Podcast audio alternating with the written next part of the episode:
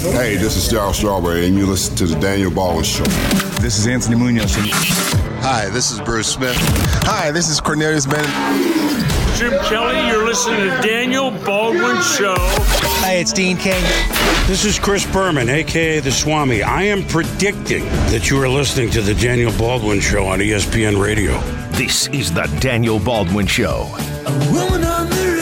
Hey now, and welcome to the big show. Um, sitting to my right, the incredible Bulk Hogan. And on my left, the incomparable morning celebrity and personality, international star, K Rock Josh Thank K. Rock Josh. Thank fan. you. Thank you. It's an honor to be in the room with Bulk Hogan, to be honest with you. It is really. You really think about it. It's really an it's a it's a it's a big change up. You know big what I mean? change up. We usually have to. Um, well, we kind of have to go through an asse- a, a morning assessment every day when the mole is in the yeah, house. you got to know what kind of mood he's in, who's angered him already. Oh, how much can you lean on him? How Right, much are right. you going to get out of him? Bulk Hogan just shows up. He's ready. He, he's got. He, he's like. He's like Buford Pusser. He's already got that LeBron powder on his hands. He's ready Yep. to get in the. He's ready to get in the action. He's the. He's radio's Buford Pusser. I don't know who that is, but go ahead. I'll take it. I think I don't know either. You want to Google it?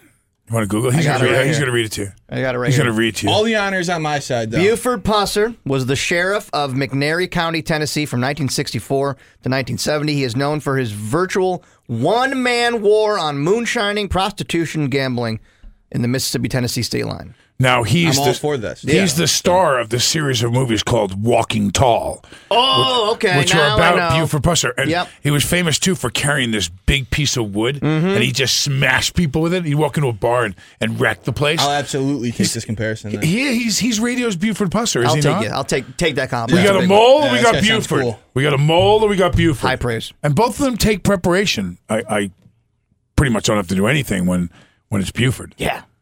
When it's Buford Just T. Justice comes over natural. there handling it. Yeah, It Yeah, does, I love it, it. it does, doesn't it? El Natural. Now, See, and Paulie gets upset when when when the uh, loaf is on over there. I don't. He doesn't think that you know.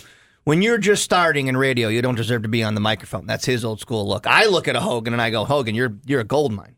Well, you know, one of the Go. interesting things is that, and this recently happened with my children, and I'll tell you what I mean by this. Um, so my kids got got prepared. I bought them reading lights to, to attach to their beds and everything. They had this big reading competition going on at mm-hmm. school, and I'm sitting with my daughter, and it's the day of, and she's like, "Dad, I have to get to school at this, and you have to come pick me up and bring me a snack, and you have to. It's the big competition, you know." I said, "Okay." You know, battle of the books. They call it. Mm-hmm. And my other daughter, Finley, is involved in this too at her grade level. So the infamous battle of the books is over, and my kids come home from school, and of course, I've got dinner ready, and I turn around and I go, "Well, what happened?" Well, we came in third. Avis tells me. I said, "You came in third. Well, that's not bad. I mean, how many classes are there?" You know, and she said, "Yeah, you know, we weren't really that ready for it." And blah blah. And I said. Well, uh, you had 10 books that you had to read, right? I mean, I read the criteria and everything. I said, How many of the 10 books did you read? And she said, One. Oh my! And I looked at my daughter and I said, I, Was it because there were 10 kids and each kid was supposed to read a book? I mean, how? She said, Well, no. We probably should have talked more about who was going to read which book. Mm-hmm. She goes, Because there were books that, that came up in the competition questions that none of us had read. Oh, And I said, So were you supposed to read the one book or were you supposed she goes, Well, no, you were supposed to read as many of the ten as you can. I said, So in three and a half months or whatever this time period was, Avis, you were only able to read one book. A child that was coming home telling me that she had no homework and that she had, you know, because she her class barely gets homework. My other daughter Finley gets homework every day.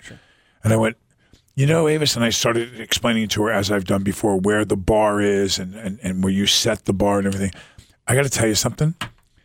I don't get really angry at my kids very often. I was so pissed.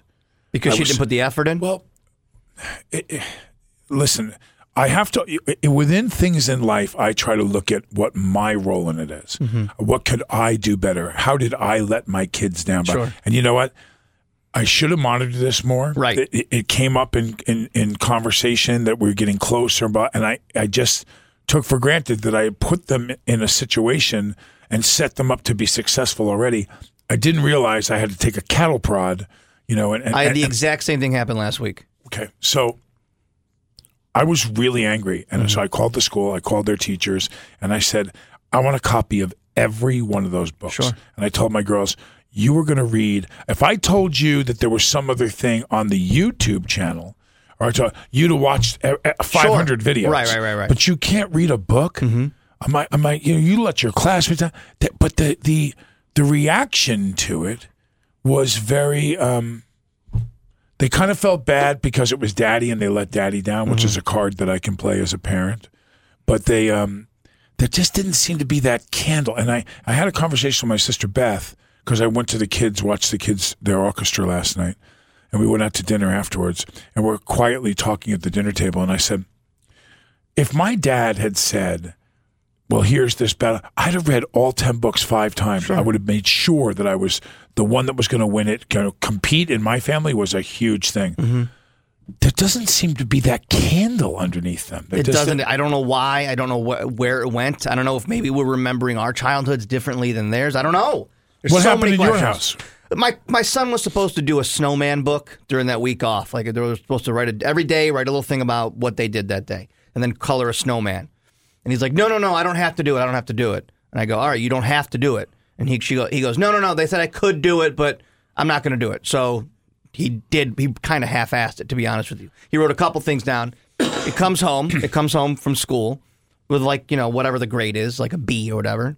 And I go, I thought you didn't have to do this. And he goes, Well, I, I guess I was supposed to do it. So I said, You took advantage of me. You took advantage of my trust in you and believing what you said, and you took advantage of me, and that hurts my feelings. And that was a whole big discussion yesterday about how you are taking advantage of this relationship, and now I have to I have to tighten the leash because you took advantage. And I think that's the same thing. Your daughter took advantage of the fact that you weren't monitoring the book situation, and then you saying I'm disappointed in that, and you've let those people down. But I don't know where the candle is, man. That's the point. Well, here here's one of the things too. So so uh, let me give it into a, a more of a an analogy. Um, uh, uh, so so the family gets their first car. And wow, our access to other things and roads and, and, and, and stores and things that we can do and, and the speed of which we can expedite certain chores and stuff is amazing having a car versus having a horse. Sure, yeah, know, or yeah, yeah. whatever. Um, this is the same as these, and I'm I'm right now holding up my my iPhone. Mm-hmm. Um, when I look back at what I had to do to write a book report, that I had to Oh, go yeah. to the library, that I had to take out, you know, go through the Dewey Decimal, and I had to pull the book out and read it and take notes, and then consolidate that into verbiage to write the report on, you know, John F. Kennedy or whatever the heck we're doing. And nowadays, you can write the person's initials and just click something, and, and, and more information that can be stored in a hundred libraries comes up with, from what condom size he was to you know you mm-hmm. name it, and you mm-hmm. can find it out now. Now, there's something that's quite amazing about that access, and just, um, but there's also something about like the car.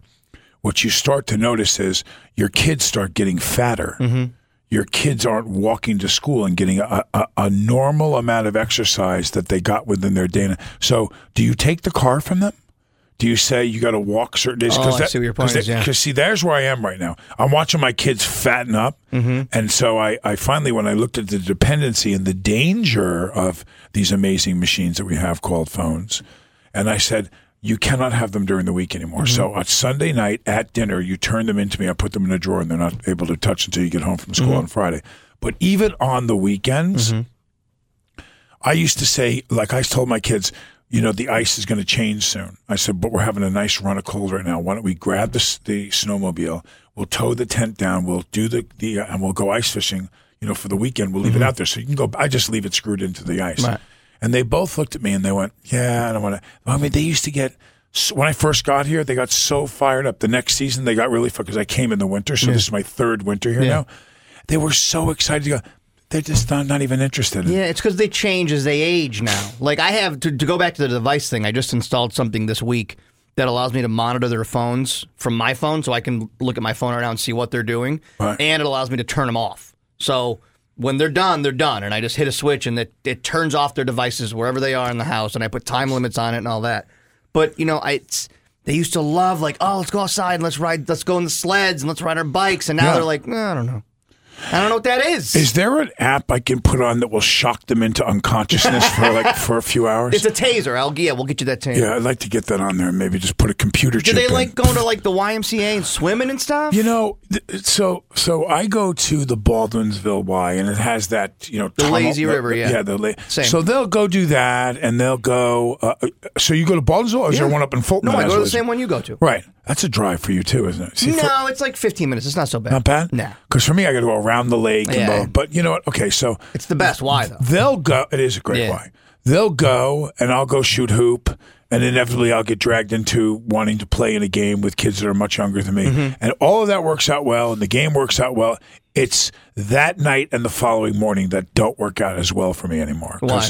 Well, because I, I, you know, I'm. I'm I'm really sore. Oh, so I mean, you- yeah, yeah, I'm- yeah, I'm, yeah. You know, I'm a year and a half from sixty. Yeah, yeah, yeah. You know, so when I go chase a 20 year old kid around who can ball, Sure.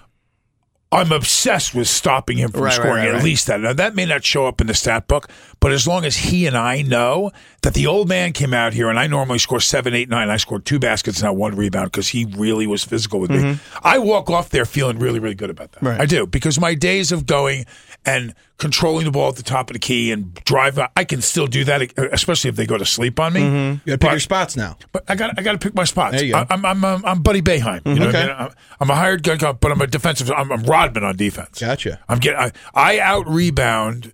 You're unless, a two way player. Unless there's a lot of guys out there that are really tall, I usually out rebound everybody on the court. My problem is I used to be able to play, you know, all day long. I've got two good full court games in me now, and then I go home and literally I'm in pain, you know, from playing, from my knees to my. I mean, I've had multiple surgeries. I've had neck and back surgery. I've had shoulder and elbow surgery. I mean, I've, had, I've been cut up a lot. I got like a lot of wiring in me mm-hmm. and stuff, and I just, I just, I don't recover from it as well. I guess if I did it probably more often, I'd be good. So that that is uh, um, why you know I officially started shooting on my documentary. So I stopped smoking. Yeah. I'm on the Chantix. It's killing me. Why? I mean, it's killing. I, I just it's it's it's it's uh, it's a hard quit. It's hard. They say that quitting smoking is harder than heroin. So I have booked my flights. I have booked my hotel room. I have booked my double balcony to overlook the running of the Bulls. yep. And in July, I am going to go run with the Bulls in memory of my friend PJ, who I never got a chance to go do this with. Um, so I'm I'm I, I don't know if you've noticed how much weight I've lost now. Yeah, you've thinned out. And, Yeah, so, yeah. and so I'm going way down. Like, Yeah. like I, I will be lighter before I do this. Lighter than I was in high school. What's um, the length of the running of the bulls? Like how? What's the Well, distance? it's, it's how long you know people underestimate those bulls can run up to thirty plus miles an hour, Sure, far sure, faster sure. than a human being. Yeah. So when they let them out the gate, they're on a big straightaway, and you want to get out of the way. Yeah. you know, what I mean, uh, because they will. They'll kill. Yeah. People die at this every year. Absolutely. So where I decided to go, I Googled and studied all of it, and there's a thing called Dead Man's Curve. And the reason why they call it Dead Man's Curve, they have to slow down to make the turn. So as they go into the turn, they slide and slam people into the wall and take them with them like bowling pins. Mm-hmm. Now you're talking about a 2,000, 1,500 to 2,000 pound animal with horns on it. That if you get in its way and it gores you, it does. It may not look because you don't see. We're going to Dead Man's Curve. Yeah, Take a Dead look. Man's Curve right there. We're taking a look at Dead Man's Curve right now. Here's the first bull. Watch. like you see these guys come, s- Yeah. So they're and running. you're going to be over here, right? I didn't Where- realize it was in slow mo till now. I didn't know why everybody was walking. it's in slow Yeah, so motion. see how wide he's getting? Now look at this guy trying to. Mm-hmm. See, he goes for a chunk of them. yeah, he put it, his horns down there. That guy's just standing in the doorway. Well, he can't get hit, but so is there another round of bulls behind this? Like, or is it just that's the group? Oh Well, yeah, there all, they are. They all come out at one they're time. Some are some are faster and slower than others. Some have stopped That guy's to. down. Some have stopped to stick their horns in somebody and kill them. Um, so. So you cannot outrun. You got to. You'll you'll start to see as the people are running in front of the bull. Look, Yeah, they- look at- oh, they're they trampled. Now you're going to get trampled by a bull when a fifteen hundred pound, two thousand pound hoof hits you in the head. You, you know you're talking brain aneurysm yeah. city. You know, so so I wanted to pick. Um, I wanted to pick the place because I know PJ and I talked about this. I'm like, all right, we're going to Dead Man's Curve. Mm-hmm. So I'm going to be at the top of Dead Man's Curve. I'm going to get a little momentum and try to lead them in. And when they make the turn, now once they so they slide to the right, they make a turn and it S's and it goes back to the left. Mm-hmm. When they break out of that left hand turn and they op- they start opening it up again, they're going 35 miles an hour within strides. You cannot outrun that. No, no, no, no, no. So there's a couple of things I want to do. Number one, for my record, and I've looked at a lot of footage. I want to be the first. You studied the tape. I've studied the tape. Okay. I've gone on and clicked on um, death, uh, you know, uh, in the curve, death at, at, at, at the running with the bulls, accidents. Go no. So I've seen. So you, know, studied what not to do. What isn't successful no, for the no, no, no. What I was looking for was a couple of things. Okay, so first of all, in my left hand, I'm going to have a, a, a helmet cam mic. Uh, uh, uh, I see Tom Thomas calling us up right now. We're not going to take his call though. Okay. So I'm going to do two things that I believe have never been done in the hundreds Wow. of years they've been doing this event. Number one, um, I am going to Heisman pose a bull. I like that a lot. So, yeah. so I'm going to come out of the corner when it's slowing down, and I'm going to strike a Heisman. Huge fan and of then that. and then take off. Okay, into the straightaway. Then the second thing in my left hand, so I'm going to have a camera mounted at my head with a you know like a bandana type of rubber mounting, so I can you can see what I'm running towards and looking at. And then I'm going to have another in my wrist, a wrist cam. So when I reach out, I would like to try to touch one of the bulls, its horn, its head, its body, something. So I'm going to come in contact with the bull for sure. But the second thing I'm going to do, which I don't know if anyone's done, is in my left hand, I'm going to have a handful of PJ's ashes. And I'm going to spew his ashes while I'm running with the bulls. So that PJ will be there with me to conclude a promise. Because the way it happened was we wrote a bucket list and we talked about things that we wanted to do. And I said, well, let's write our own 10 things and let's see if any of ours match. And a couple of match. But number two, and I think it was t- two for me and three for him, the closest, highest on the list, because we did in descending order, was running with the Bulls. So I looked at him and I said, well, that's got to be it. They're the, they're the highest ranked ones that both of us have. So I said to him, if you stay sober and you pull this off with me and follow my direction, because he was a very bad heroin addict and he was in trouble. Um, I said, and you stay sober for a while, I will pay for us. And, I, and he said to me, and here's the part that got me. So he died. He the first time he ever used after being sober for three and a half years that he was out in, in California. He had a weak time. He was hooked up with some girl, whatever the thing was, and she used, and he found himself on the needle again. The first shot he ever did, he OD'd and he died. But I said to him when we came up with this plan, I said, he said to me, promise me you'll do it with me. And I said, PJ, I promise you, I will take you and I will run with the bulls with you. Well, of course, he's in heaven now and I can't, but I can take what I have of him and fulfill my promise that I made to him, which was that I would take him to run with the bulls. So I'm going to take him and I'm going to throw his ashes in the face of a bull That'll be awesome. after I Heisman bulk. Are you worried that they're not a fan of that and they're going to come at? They're going to just turn around and come after you? You know, I've never seen one. I've seen Will one. they stop? They won't stop stride. They keep going straight from what Yeah, we've they're seen. kind of, they're kind of, they're kind of, you know, uh, um, sheep. You know, you, they They've just, never had ashes thrown in their face before, though. You know what? I'm, I'm not afraid to take them. Like out. I'm looking Uh, at this map of the run, and it's it seems like it takes a while for them to get up to speed. But then around Dead Man's Curve, that whole straightaway is just a Oh yeah, they're, murder. That's a zone. nightmare. yeah, It's yeah. a I'm, co- I'm coming about 40 yards short. Now you got to remember too my outfit. You see my outfit. They all wear this traditional white with white pants. You're pants. not Well, going traditional. Come on, bro, I'm not going traditional. He's breaking stride. I'm going traditional with the you're pants. breaking barriers. Yeah, This- he this- I'm going. Listen, let me just tell you my outfit. I'm going traditional with the white pants. Okay. I've ordered the Michael Johnson Olympic gold, bright gold running shoes. okay. I'm going with the bright gold, gold medal shoes. Remember, he came out and he had the shoes on. And everyone, went, oh my god! I do remember that, The yeah. pressure on him to win a gold medal when he wore metallic gold. shoes. I got the metallic gold shoes. I'm going for the gold. There's no question. But I would say that what I'm wearing on my top may be all time ranked, and I'm going to blow it up. I'm going to find it right here on my phone. Now, would you argue that if you were to get the whole experience of running with the Bulls, you have to get trampled? So if you want, no, to, if no, you no, want to do the whole experience, no, you have I to get I don't- trampled. No, no, I don't. I don't believe that because not everybody gets trampled. but There's that one- would be the full There- experience. no, no, there's winners and losers. Wouldn't the wouldn't the full experience be Heismaning, high stepping, and, and, you know, and, and getting out of there and, and, turn, and, turn, and turn around and maybe a little Billy White Shoes Johnson touchdown Mm-hmm. dance after they go by? I'm thinking that's the experience I'm looking for. Incredible Bulk Okay. Hogan. All right, so under purchases on my uh, there it is. Let me blow this picture up for you so you can fully appreciate it. Okay, so take a look at that shirt. And do you know what's on that shirt, Bulk Hogan? I do not. There are a series of dollar sign. Who is that? Come on, take a guess. No uh, guess. no- Who Jimi is that? Hendrix? Who is that? Yeah, did, did you say Jimmy Jimi Hendrix, It's not Jimi Hendrix. Who is it? It's not Jimi Hendrix. How dare you? How dare you? It's Colin Kaepernick, baby. Oh, wow. It's it's a series. It's a white You polo shirt with the number seven on it, with Colin I didn't see the Kaepernick with Colin Kaepernick with dollar signs and giant afro all over the shirt. I'm going with Kaepernick. I'm making a statement. Okay. I'm making a statement. Now that has three stripes on it, and he's a, he's a Nike guy. I'm going with So Colin. that's, that's like the three. That's Adidas. That's, a- that's an Adidas Colin Kaepernick. wow. Very rare. Yeah, that is the Very edition, rare. He's a Nike guy now. Very rare to get your hands on it. Throwback. That is throwback. Throwback now. Kaepernick. Yeah. I'm going with throwback Kaepernick jersey.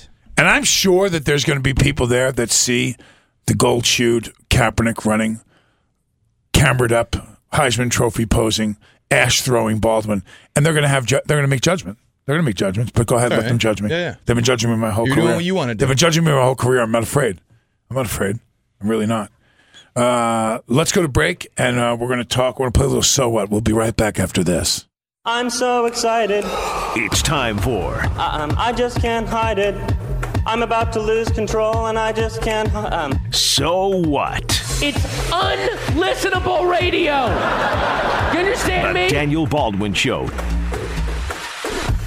Hey now, and we're back, and we're going into a Well, so what? well, so what, Josh? What do you got? So what? Brought to you by the Wildcat Sports Pub in Camillus. Catch all the SU action and all sports on their big screen TVs and have a delicious meal and a great atmosphere. Wildcat Sports Pub in Camillus. Now we all are aware of by now the giant $330 million Bryce Harper contract that was signed with the Phillies yesterday. But the other side of that story is that he passed on $45 million a year to go play for the Dodgers.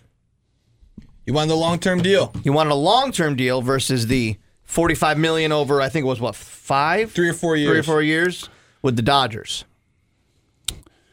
You No. know, the thing that the thing that comes to my mind most is uh, is is is kind of how my business, the movie business, has gone since. Um, you know, you're either a guy, and, and on these teams, you're going to be a guy that's um, that's the have and have not, the epitome of it. You know, so you're going to have how many Bryces or how many so Mannies can you afford? One or two or three, maybe. And then the other guys, they're going to make nothing. you're going to just have to find guys that want to play because how how many of these guys and how can the league support? You know, paying these kinds of salaries. There's guys. This guy's going to stem to make you know, like almost 30 million, 20 to, with incentives and stuff, 30 million dollars a year to play baseball.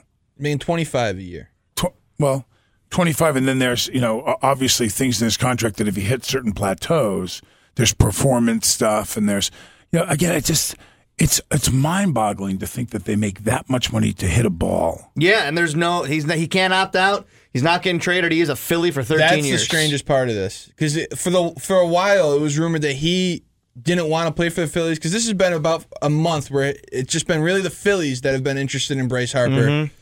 and he's been carrying out for a month, and now it went from maybe he doesn't want to play in Philly to I'm I'm dedicated to play for Philly for 13 years without even having an opt out option. Now it's only 25 a year where you could probably still get traded, Mm-hmm. but no opt out is crazy. Well, yeah, but remember too, for somebody for them to trade him, you're going to have to try to find somebody. So if things are going well and you're in the World Series or you're in the playoffs every year for the next five years, and this guy's a contributing factor to that. But if they're looking to trade him, it's either because they're going to get a part in their team that they're really missing that they could lure them with with this great player, or things aren't working out. And so if things aren't working out, how do you get someone to inherit that huge contract with a player that's not performing? You know, see, you see the oxymoron of it. I mean, so how does Philly get somebody to want him? Well, it could be the team around him is bad, like what just happened with the Marlins and Giancarlo Stanton. He had a 13-year, $325 million contract, and that's where Bryce Harper got his numbers because he, he just wanted to beat the biggest contract in Mhm. American uh, sports. So you could still trade someone like this, but it would have to be your team. But like you said, it would have to be the team around him not performing well, and he's still performing well to get any sort of good return, I guess. Because then you're just trying to shed salary cap and start all over again. Right, I hear you. I I uh, I like the odds of him bringing something to the Phillies more than I don't know why, but I just don't think Machado and and, and the Padres are going to do a lot. I No? don't. No, I don't see it. He got the better deal. He's getting 30 mil a year, only 10 years, so he would only have to make 30 mil from his 36 to 38 or 39 year or Mm-hmm. age at the at back end of his contract to break what Bryce Harper's getting. And that's he's Manny Machado's not going to fall off that much where he's not making 10 mil a year at the end of his career. So Yeah, Bryce Harper's locked in. Manny for a good Machado long run. seemed to get the better deal this offseason, which kind of came as a, as a surprise coming into the offseason. You would have thought Bryce Harper was going to get the bigger deal. How old? How old will Bryce be at the end of this? So what? 40 39. 39, Yeah. He's only 26 years old. That's why you're you're willing to give a guy at 26 a, thir- a 13 year deal because he's only going to be 39. Unlike A Rod, who got a 10 year deal when he was 32 years old with the Yankees, so Mm-hmm. went to 42 years old. Well, you also got to look in there. There has to be stuff. I mean, I haven't sat here with a you know a, a lawyer and gone through it, but there has to be stuff that's protected them from if he gets hurt or if he. got- I mean, it can't There's be. insurance stuff, yeah. Yeah, there can't be a guarantee of that kind of money if he doesn't play. no, you get you get like 75 percent or something like that if, if they're out. Yeah. I'd be. I- I'd have a hangnail that hurt a lot. The New England Patriots character coach is leaving the organization after six seasons. Jack Easterby, whose official title was uh, character coach and team development, has decided to pursue other opportunities in football after his contract with the Patriots expired at the conclusion of this season. I guess the guys on the team loved this guy. He was a great kind of behind the scenes guy, and they're all upset that he's leaving. Do you think it has anything to do with the masseuses? Did he leave because it was You so? weren't coaching the owner well enough. Well, I mean, you know, if you're the character coach, I would imagine that that translates to you're some type of person that helps develop these young men and, and keeps these people in line. And you think it's coincidental that the character coach of the New England Patriots has left after Robert Kraft has been accused of carrying on with videotape of him having sex with masseuse prostitutes that could be indeed some of them underage. We don't know any of this yet. Still more details are coming out, but I, I don't find it that coincidental. That's fair. I think that's fair. Belichick is the one who needs. He needs of the character coach. I agree. I think so. And they just had a guy get suspended for steroids last year Do too. you so think he wasn't doing a great job. Do you think with Spygate and all the different things that Belichick has been accused of doing that he planted the cameras on Robert Kraft? Was he behind it? Wow, hot take. I like this take. conspiracy theory a lot. Yeah, think about think about what he could do. He should go into now now after the game's over. And you know he's got to be thinking about it. I mean, what more is there for him to do? And he's getting older now. And you know, so, so at some point, you know, next couple of seasons, whatever, Belichick goes out, he wins his 85th Super Bowl, and blah blah. Hope not.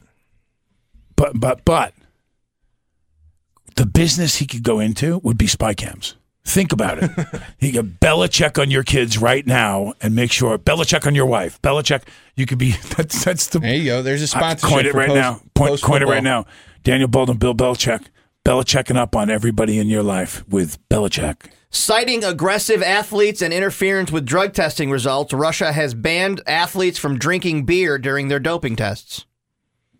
Now, this sounds like a weird headline, but apparently the reason they had to do this, the, the reason this is even happening in the first place is after Russian athletes, and a lot of people in America too, like you run a marathon, at the end of it, you want a beer. A lot of people do that. Right. In Russia, I guess after everything, like after every sporting event, they have to dope test the people. So they're like, all right, got to get a urine sample. But because people were drinking beers and getting hammered at their dope tests, they had to ban beer. Because was the beer masking some kind of results or who? It got no, they were getting they were getting in fights. They were getting in fights and getting too aggressive with each other. I, you know, I, I think that's terrible. I think that you should allow them to continue on the tradition. And wrapping up on another doping story, the World Bridge Federation announced today that Geir Helgemo, the world's top-ranked bridge player, has been suspe- suspended after testing positive for two banned substances. a What could be female fertility drug and a synthetic testosterone to play bridge. Wow. He In was what way doping does that make you better in at bridge. bridge? I have no idea. Can you imagine watching like a bunch of old ladies playing bridge around a table and just have some bearded, really big, heavy, you know, you know, lady bridge player just dive over the table and start pummeling Mm-hmm. because she's on testosterone and she just starts crushing the other lady. That's what it does. It gives it gives them the intimidation It factor. does. it That's does. exactly why When it's banned. When you're staring down some 94 year old lady who's got With you facial know, hair. who's With a mustache. right, who's got who's got huge armpit hair, and she's about to throw Trump on your ass. You don't want to lose to them. No, no, you're not. You're taking her out before she throws that card. And then, real quick, finally, the line has not been released, but Syracuse is uh, the favorite to beat Wake Forest tomorrow. Uh, the they are currently seven to one against Wake Forest. So They're seven to one. Uh, uh, wow, that's on Wake's floor too. Huh? yeah, they've beat them six of the last seven times. You know, I just all I keep thinking about is watching Boston College beat the crap out of Louisville, and I Mm-hmm. thought, you know, you can. And these are these guys. You know, if you think Wake's a joke, you know they they've been in some games and they beat NC State. You know, so NC State beat us. So I mean, watch it, man. We got to win this game for sure. We have to win this game. Louisville's really fallen off since that Duke. Uh, Right? Bad. Yeah, they just fell apart. Lost to Duke, lost I mean, to Syracuse, that- just beat Clemson by one. They've lost like six or less eight or something like that, that. 23 point lead against Duke, and they just haven't been the same no, since. they have not recovered changed- from that. It changed them. It's turned it's turned into two or three losses now, which you can't do when you lose like that. And You then it's make it one not a it's not a so what, but I did I saw you talking to Salzone for some reason. Joe Salzone, former producer. We're- I, I do want to know about that. We're gonna we're gonna come back. We're gonna go to break, and we'll be right back. And we're gonna talk about Joe Salzone, oh and no! we're gonna talk about Jason Witten. We'll be right back after this. This is the Daniel Baldwin Show.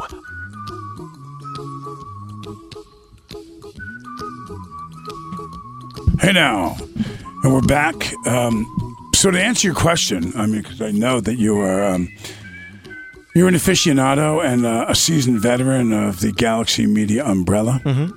Um, so Joe Salzone, I, I, I see you were walking in as he was walking out. A very, very interesting meeting. Salzone walked in and he said, uh, "I heard that you're looking for someone to run the social media for the show. Yeah, I want you to know that I'm available. I'd like to throw my hat in that ring." And I said, "Well, I, I didn't know that this was a another one of the many." Um, expertises uh, on your list. Um, the many talents of Joe Salzone. The many, many talents of Oh, Joe we haven't heard from Larry Dickman in quite some time here You on the Daniel Baldwin Show. Exactly. So Larry has been now. He knows a guy who knows a guy who's got a guy. Okay. Uh, I told him what I'm what, what I was thinking about. I was thinking about. Um, uh, so there's a couple things as we move forward. I'm kind of glad the Facebook Live thing is gone. Okay. Uh, I don't think we should continue to do that. Okay. I don't think that we should do the Twitch. I don't. Okay. No. All right. No, we're going to do the podcast straight. You can download this podcast. You can do it with the ESPN app. You can go to iTunes. There's lots of different ways uh, to uh, and, and click on uh, the Daniel Baldwin Show, and you can listen to the show again. You can listen to the show if you missed it. Um, what my idea is is that I think that there's either a reality or a TV show in, in what happens in this booth Sure. and some of the things that happen afterwards. So um, I, I would rather not have it go out um, visually um, to people to take a look at because that will devalue what I think we can do. And as I continue to negotiate with some of the great powers that be here in town. Uh, about how we're going to accomplish this. Uh, being on the road with Paulie, I think, is very entertaining. I got a big response from it on Facebook Live, and that was just my holding the phone. It wasn't really professional equipment that we were shooting with. Um, so, so there's that part. So I told him we need a we need a website that is that is entitled for this show, and on that I would imagine that we have uh, you know a question box people can call in. We should have some some small clips that you mm-hmm. can you can attach on. Sure. All of the social media needs to be open. We need to have you know social media for Twitter, Facebook, and all those things on there so you can connect those dots. And then we could even personally add you know stuff from your show Sure, onto sure. it if you want to have them cross over and draw from that to go to mm-hmm. your show. Your own it could be. Incredible. Maybe we need to open up a couple of pages of the incredible Bulk Hogan. Hogan's Heroes, where, man. Where, where you click on his picture and then all his social media. Mm-hmm. open, you know, so I, I mean, I'm open to talking. I'm, I'm not some uh, expert at this. So is Salzone looking for a little scratch for this? Oh, Salzone's absolutely. Look, he made it very clear. He goes, you know, and, and I could run this for you, you know, uh, after. I said, well, the, the, you know, p- let's let's talk about this guy that's going to do the this guy. You know, he knows a guy that does these pages, and so he's gonna we're gonna meet with him and talk to him. And then if Joe was to um um. was to oversee it or whatever, Mm-hmm. and it was a reasonable price. And he spent a day or two, you know, consolidating and printing up emails to bring them in or whatever he's going to do. You know, Sure. we'll, we'll talk about that role. But I think that we need an, you know, when you when you if you're not going to reinvent the wheel here. Then look at the shows that are on right now in this time slot nationally. Look at Le Batard. Mm-hmm. He's got three or four guys that are constantly working, answer the phones. He's got a guy tweeting out stuff and mm-hmm. answering. We need the intern, even off camera or whatever.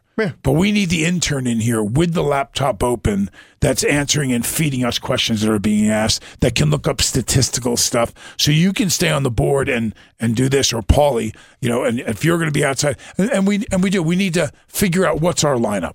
You know, what's our lineup really going to be? I mean, does Paulie Sibilia have the stuff to stay? Does he have the staying power?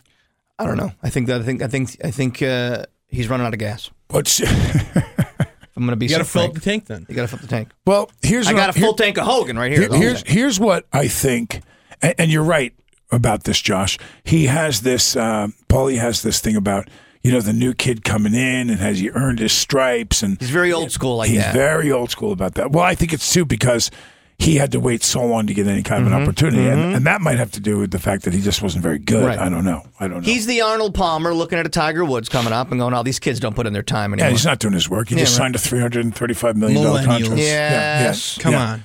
Now, now, isn't the logical thing because bouncing it off of one person, and having a third person to bounce off material that we're doing?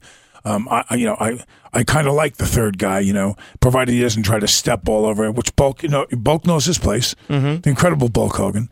Now, I think the logical thing is after you leave after the hour, we just Eli Whitney, the interchangeable parts on the cotton gin. We just slide Bulk Hogan into your spot. I like it. See? Oh, I like it. you it. see that and then and then we move now now if this if this is the one right then then normally with paulie this is the two and this is the three if we had to give him numbers right away you move into the three you know but when paul when paulie but when paulie's not here you you feel comfortable staying right there you'd rather have bulk do the board wouldn't I you? like Bulk on the board. Yeah, so yeah. bulk jumps to two yeah Bulk jumps Nope. to two. Nope, I'm not taking that. I know Josh is the two. The chairs just switch. I, think, I, know my role. I think we changed the numbers around. I think Josh becomes the two immediately, and I think even I when think, Paulie's here.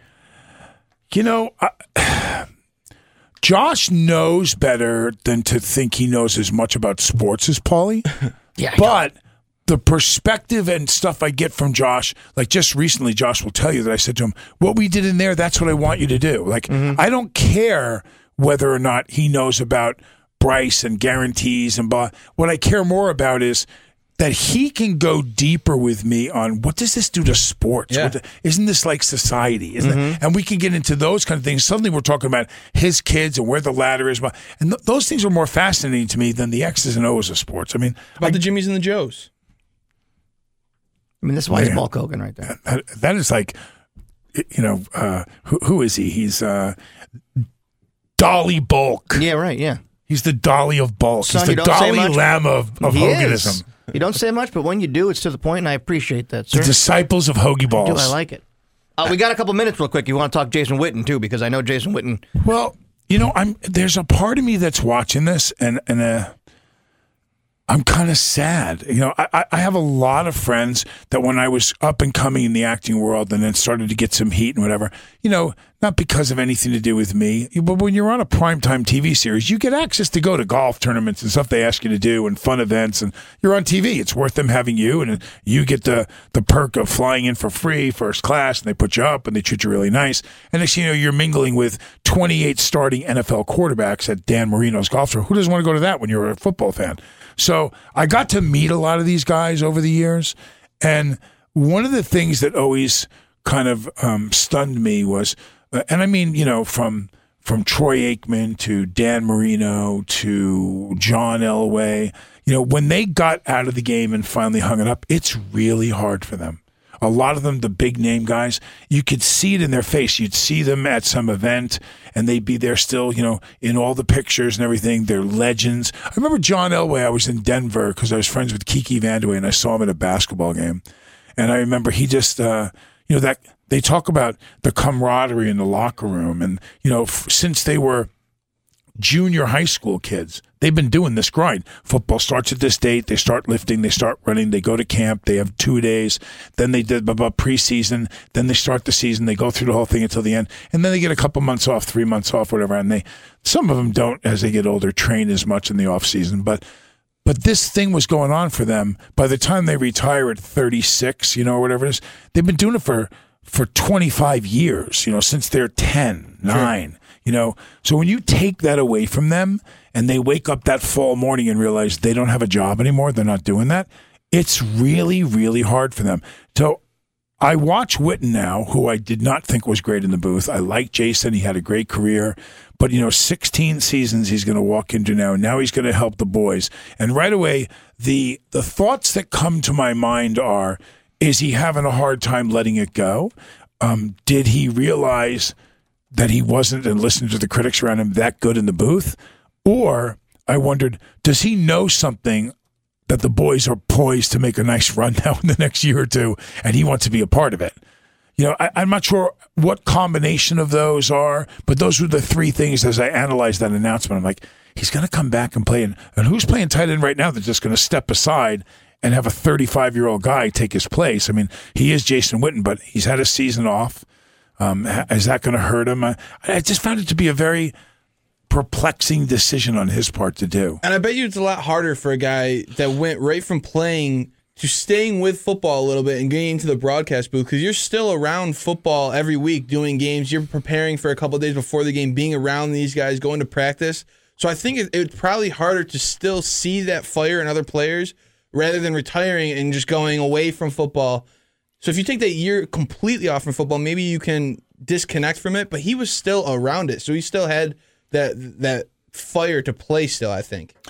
Well, it, then it then it brings into question why did he retire? Fair. And so, and so you, you know, I think when you look at a guy, if you were the tight end for the Jacksonville Jaguars right now, you know, and you turn or, or better yet, let's go even worse. Let's go to the New York Jets, and you sat out a year. Are you looking at the Jets right now, even if they get Le'Veon Bell? Even if they get Brown or one of the, one of the two big, you know, uh, free agents that are going to be available, are you looking at the Jets saying they're better than New England and they're going to win the East and probably go to the AFC Finals and have a chance to go through? I don't think so. Absolutely not. I don't think so. So, with that said, I don't think Witten turns around and says he's leaving that cushy job in the booth where I'm sure he's being well paid. Um, I I know that they have to be thinking he's a year or two out from becoming refined and good at this. He's a football player. He's not an announcer. He'll learn it, and they're going to be patient with him because if they kept him in there for some of the stupid things that he said on the air, I mean, st- stuff. Now, do you think his time may have been up, and this is one of those I'm going to quit before I'm fired kind of thing? Yeah, but then he would have he would have he would have then turned around and I mean this is a guy that could go represent oil rig companies and make hundreds of thousands of dollars. So no, what what I have a, a feeling he he sees um, is he got away from it. Part of what you're saying, he got away from it, and, and because he was forced to watch it. This guy called games that the Dallas Cowboys were in. He had to be looking at them going, God, throw this play, you know, or if I was in the game. So I think there's part of that too. But I think he knows that the NFC East right now, Philly had struggled a little bit after winning a Super Bowl. The the the Giants aren't going to do much of anything next year. I don't think they're going to be. I don't think they're going to threaten like they're going to dominate. So Dallas is definitely in the mix for sure. They- so and I think for him to come back now that Dak has a little more experience and their defense played really well. I wonder if he doesn't think he's going to slide in there in- into the NFC Finals. He's got Drew getting a little bit older. He's definitely got the Rams to contend with again next year, but they're in the mix. They're definitely in the mix. Maybe he sees, he knows something, or maybe he knows that they're going to get somebody we don't know about. Listen, don't rule the Cowboys out as far as getting Brown from Pittsburgh. Don't rule them out. Don't think They're they. willing to take on a personality like that for sure. I That think doesn't- I doesn't think what Jerry he Jones. I think what he brings. I'd be surprised if Garrett isn't gone. I'd be surprised they're not going to fire him. They've already said they're I- keeping him. I'm- I'm- yeah, this is what they said. If they don't start and win three out of the first four games, you know, something, but he does some stupid where he's like one in three or whatever, he's gone. He's gone. He's got a short leash. He's on a very short leash out there right now for sure with the boys. What else you got? That was Anything it. I wanted to man? talk Jason Josh, I got a question actually. So I brought this up to uh, Seth yesterday. Mm-hmm.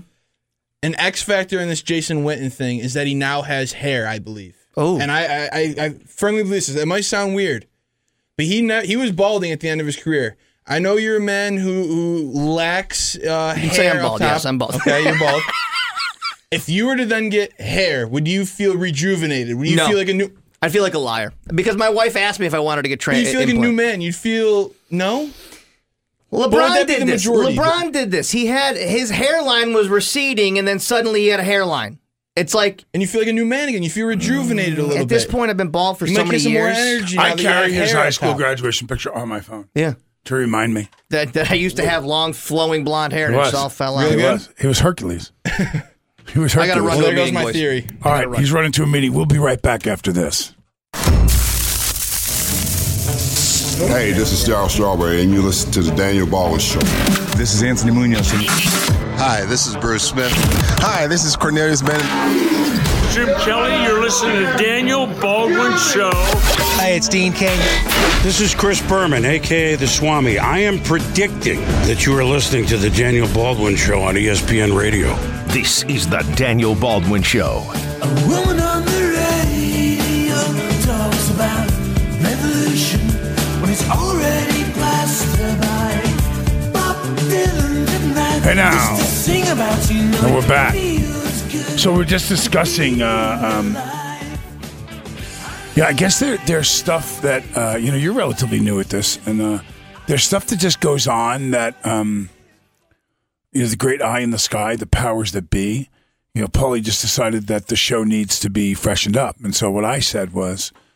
Uh, well, I always envisioned instead of saying, Hi, I'm Cornelius Bennett, and you're listening to the Daniel Baldwin Show on ESPN Radio, which is kind of a long sentence to have seven, eight, nine people, but I could get other celebrities that I know, and the and the thing to to do is to open the first one up, saying, "Hi, this is Jim Kelly, and you're listening to the Daniel Baldwin Show on ESPN Radio." And then the second guy says, "Hi, this is Cornelius Bennett, and you're listening to the Daniel Baldwin Show." And then the third guy says, "Hi, this is and just his name." Then, "Hi, this is just his name," and then just his name, just his name, just his name, and then you end with the Swami saying, "And I'm predicting that you're listening." So suddenly that became So not you all. fit more names in there. Well, so they took names out Okay. and they did a and these Spot sound on. effects or something in between them, which were, you know, I I guess are the best efforts of whoever decided. I don't know if it was Josh or Paulie, or, but that was their freshening it up and Their and flair. making it. See, when I spoke with the people at the Le Batard show this morning, I spoke with Allison and one of the one of the writers, and they have this segment that they do for March Madness that they're going to have me read. You know, it's a lot of material. It's multiple lines. A ton. I saw it. A, It's a bunch. a- a 118, I think, lines for their thing that they're going to do, and I'm and I'm I'm happy to do it and help my friends over at the Le Batard show, and I really like Allison. She's a really cool chick. Um, but there there there was an interesting note that she said to me, and I said, "Well, for instance, do you want me to?" Do a character voice? Do you want me to do this, that, and some of the readings? And she said, "You know what? Just let the writing speak for itself." You know, and that and that's that kind of Shakespearean thing. By no means am I saying that the opening of the show for the show was Shakespeare, but the point of it is when you hear someone say, "Hi, this is Jim Kelly." Well, as soon as he said, "This is Jim Kelly," if you know anything about sports, he went to four straight Super Bowls. He was a you know a Heisman Trophy finalist multiple times. University of Miami. I mean, a stud. You don't have to say anything else but, "Hi, this is Jim Kelly," and I'm listening to the Daniel Baldwin Show to know that he's a fan and a friend of the show, and that he's in Natalie Bruce Smith. Uh, you know, um, the greatest anchorman in the history of sports radio Strong. e- ends the Swami himself ends this opening of the show. Why are you changing anything? What do you really need to change? Why why do we need the the loud graphics and stuff? You know, I, I don't need that. I let the material speak for itself. So again, that the the thing that really has to be done is to sit down now and hold people's hands and and explain to them that I would prefer you just go back to what we had in the So beginning. So the flare up you asked for wasn't the flare up you got. No, and, and, and here's the funny thing. So um, I don't get mad at the waitress because I realize the waitress didn't make the eggs. I don't get mad at the chef, but I am definitely the guy when I say eggs over easy and they come back and they're really hard. I go, that's not what I ordered. Could you please send it back? You know, immediately. So I'm, I'm, but I'm pretty specific, and I'm speaking the English language of what I wanted. So I wanted it to open up. I said exactly what I wanted. I wanted to open up with this guy saying this, this guy saying a truncated version, this guy saying, and then just get to, "Hi, I'm Bruce Smith. Hi, I'm I'm, I'm Bubba Smith. Hi, I'm O.J. Simpson. Hi, I'm," Bu-" and you That'd just be a big get, O.J. Simpson. but but you just then just read six names in a row and then go, "Hi, I'm Chris Berman, aka the Swami," and, tha- and that's how you. So what you're saying is, by having those names, these are all people I know that are friends of the show. So and yes, we're dotting it with sports legendary names, and I could go get my brother Alec and my brother Billy and Ray Liotta and a couple. I don't know that that has the impact on an ESPN show, and and and nor do I know that I want to make the opening of the show five minutes long. But clearly, what I said I wanted has now turned into a Star Wars game Game Boy thing.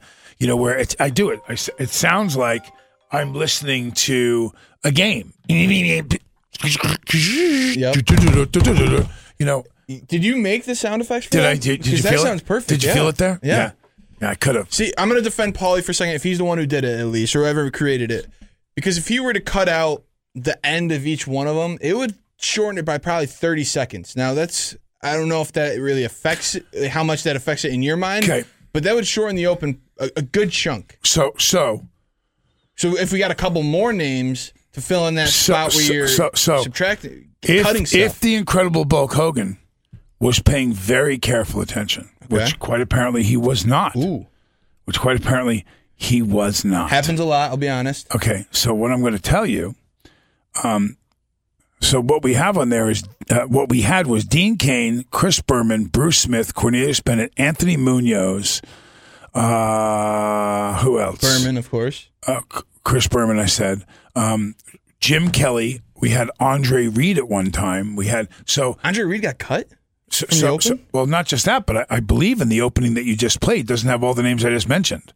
I think they've, you know, they've they've they've they've cut a couple of them. And and listen, if that's the answer, but but here here's the thing that that, that is really the bigger overall thing that has gone on in the theme of the show and my Okay. relationship with the other players in the deck. Um, I'm the wild card here. You know, I mean, I'm I'm not, I'm- not a, an employee of ESPN. I'm a, an independent contractor. I don't get any benefits. I don't get- Freelancer. this I'm, I'm, this is the, the this is the when I walk. This show is in my name. It comes with me. It's mine. So I do the show for Ed Levine because I really like Ed. I think he's a maverick in radio. He's been around a long time, and and the great thing about him is is that he's a content guy. So he goes all the way back to the days of Stern, where he worked with those guys. He knows what time it is. I don't always agree with Ed, but when it comes to what to do on the show, this is Ed's place for sure. Um, but but when it comes to Josh and and Paulie and Bo- we Paulie and I continue to butt heads on what you should say, what you shouldn't say, the way the show go because he's he's fixated on what these other shows are. I am never going to be Brent Axe. He's very good at what he does. Um, I don't want to do Brent's show, as Brent doesn't want to do mine, probably, you know, or he would do it more. It's the it's Brent Axe show on the block. It's very good. Um, then there's Matt Park, who uh, is much more, you know, analysis of just the game and blah. I don't think there's a lot of. Uh, um, wildness in, in what Matt does. He's the voice of the orange, and you get what you get when you get Matt Park. When you come and listen to this show, you listen to my banter and my rhetoric and, and, and, and it's accentuated by finding the right groove of characters. There lies the interesting thing about having Josh on the show. Josh doesn't know anything about sports. Like when you when you talk about you know a bowl game that Syracuse is going to go to, or you talk about a big playoff game, and you go, "Did you watch the game when you're home?" And he goes, "Yeah, no, I didn't watch it." I must say, he does a very good job of making the listener, at least me, think that he knows what he's talking about with sports. but but he's smart enough to go where he can go Sure. and not try to go where he's not. Now, from Paulie's standpoint, this is just another show to Paulie. You know, you, you get that that he's had years of experience. He's got Seth's show to do. He's got this. He he doesn't.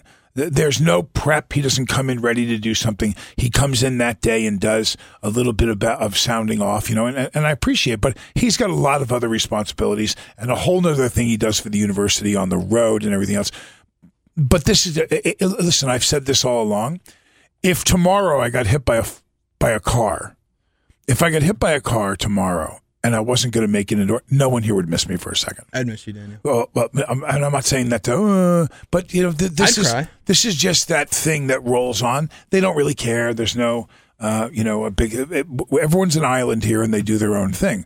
Um, I've never worked in that experience before, so it was a real adjustment for me to realize that you know there's other shows here that. Uh, you know, and, and, and I'm not Alec, and I'm not, uh, you know, Dustin Hoffman. Or, I'm a working actor who's worked a lot in his career from a famous family, and have had some, um, you know, some bouts with fame myself from being on primetime shows and so on. But certainly, I'm not some giant movie star or any of that nonsense, and I realize that. Um, but you would think with the plethora of experiences, with the number of people that are super, super world famous and stories about, I've never been asked to be on another show in this place. I used to come here when I was promoting a film and I do Gomez and Lisa or I do, you know, Rick's show. To, no one in here asks me to do anything, doesn't ask my opinion. The university doesn't really ask me to come to do anything or show up in any events. But I, it, it's such a strange thing. It, I I don't know if it's because I'm in central New York or people just don't know how to monetize that and figure it out. But um, yeah, it's really strange for me to to try to tackle. You know, um, we have a, we have an amazing. I mean, uh, Galaxy and and Carrie and um, um, and Ed and his team. This is the place to go to if you're doing an event. If you're doing an event and you don't call Carrie here at Galaxy, you're out of your mind. I mean, these are people that have deep, deep, deep ins with every vendor and all the different people, and you know, from bringing in music to you know the all the apparatus and the bleachers and this. They can do anything here, and so and they're and they're the best at it. Um, but I, I never get called to show up, or they're they're promoting it a big huge thing they do, Taste of Syracuse, which is probably the biggest best thing that Syracuse does every year, and that's all Galaxy and Ed and Carrie and those guys. Hey, you guys are doing the, the morning show to to promote this thing. I you know, would you like me to come on and you know I can talk it up. You know, last name Baldwin, but yeah, no, we got it. Don't worry.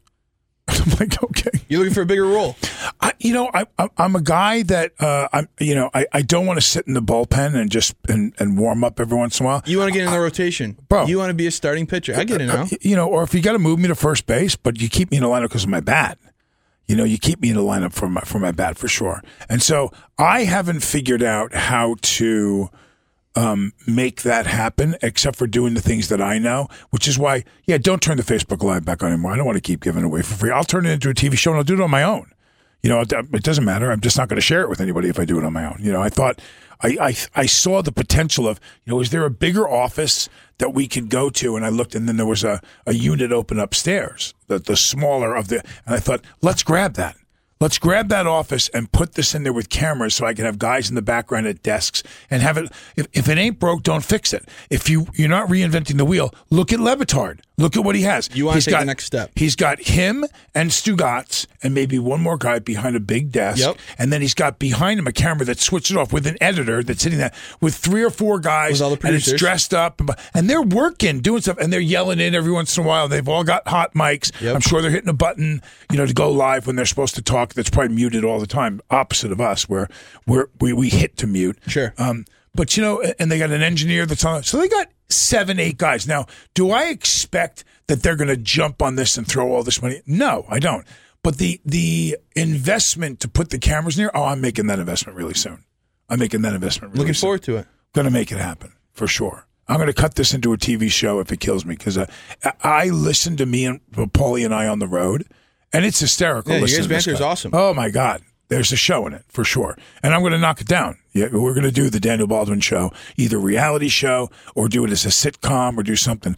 I'm going to meet with a couple of guys. I'm supposed to meet with one very powerful guy from the community today, and then uh, uh, I'm going to go have dinner down in Skaneateles with another buddy. Uh, and we're going to talk about how we raise the money to do this thing, and we're going to knock this out. So We're gonna make it uh, big time. you know, I'm, I'm just looking forward to incredible Bulk You to Hogan get there at t-shirts. least. You want to. You know, bro, I've You to put already the effort in. I've already done this. I've been on multiple very successful primetime television series. I've been a regular on three primetime TV series in my career. One of them ran for se- eight years. So I know what it's like to to to do this kind of stuff. I know what it takes to do it. Um, but you know, reality TV doing this as a reality show, and I, so here here's the tape I play for you. You listen to the banter we do in here and the stuff that we do when the when the we go to break, and then you listen to the stuff that really goes on with me with Paulie and I and the people we interact with in the lobby of the hotel, and you add a couple of maybe following Paulie for for three or four hours shopping, you know, doing some different stuff, and you cut that together into you know at the end of the week I could cut that together into five half hours easy, e- easily. The Great Bend episode. Yeah, exactly, exactly. Going into Burger King That and a following, following it in with the Great camera, a and getting a release from all the people that are in there that appear on camera, which they'd be glad to sign to think that they're going to be on a TV show. But you know, if you'll watch Duck Dynasty, if you'll watch, I was a big Mo- Duck Dynasty guy in my day. Moonshiners, if you'll watch Swamp People, Okay. Uh, you're going to watch this show because Really? You think we have the, we're the same? Uh, no, no, I'm just, I'm just, I'm just saying what you're willing to. Here's the problem with it: when it's repetitive stuff, there's only a certain amount of things that happen in Swamp People. They pull up, they look at the trap, they pull the trap up, they do the fake wrestle, they take the gun, they shoot the thing in the top of the head, they pull, ooh, they pull him in, and then they just ooh, and then they're Yep. ooh, Yep. you know, and over there in Bayou Sorrel. Tommy Anderson's got himself a hell of one. They call him the Mammoth, and he's been killing people. You know, and I mean, I, all day long. It's the same Nailed it. scenario. It's Yeah. the same scenario. So you go and you watch it. Now there will be a lot of repetitive stuff. The the uh, you know we add a couple of characters to it. We have a couple of you know staff meetings in in Josh's office and shoot that up. And I'm and I'm in the editing room making you a star. You know that, don't you? I'm making you a star. I'm not making myself a star. All Well- right.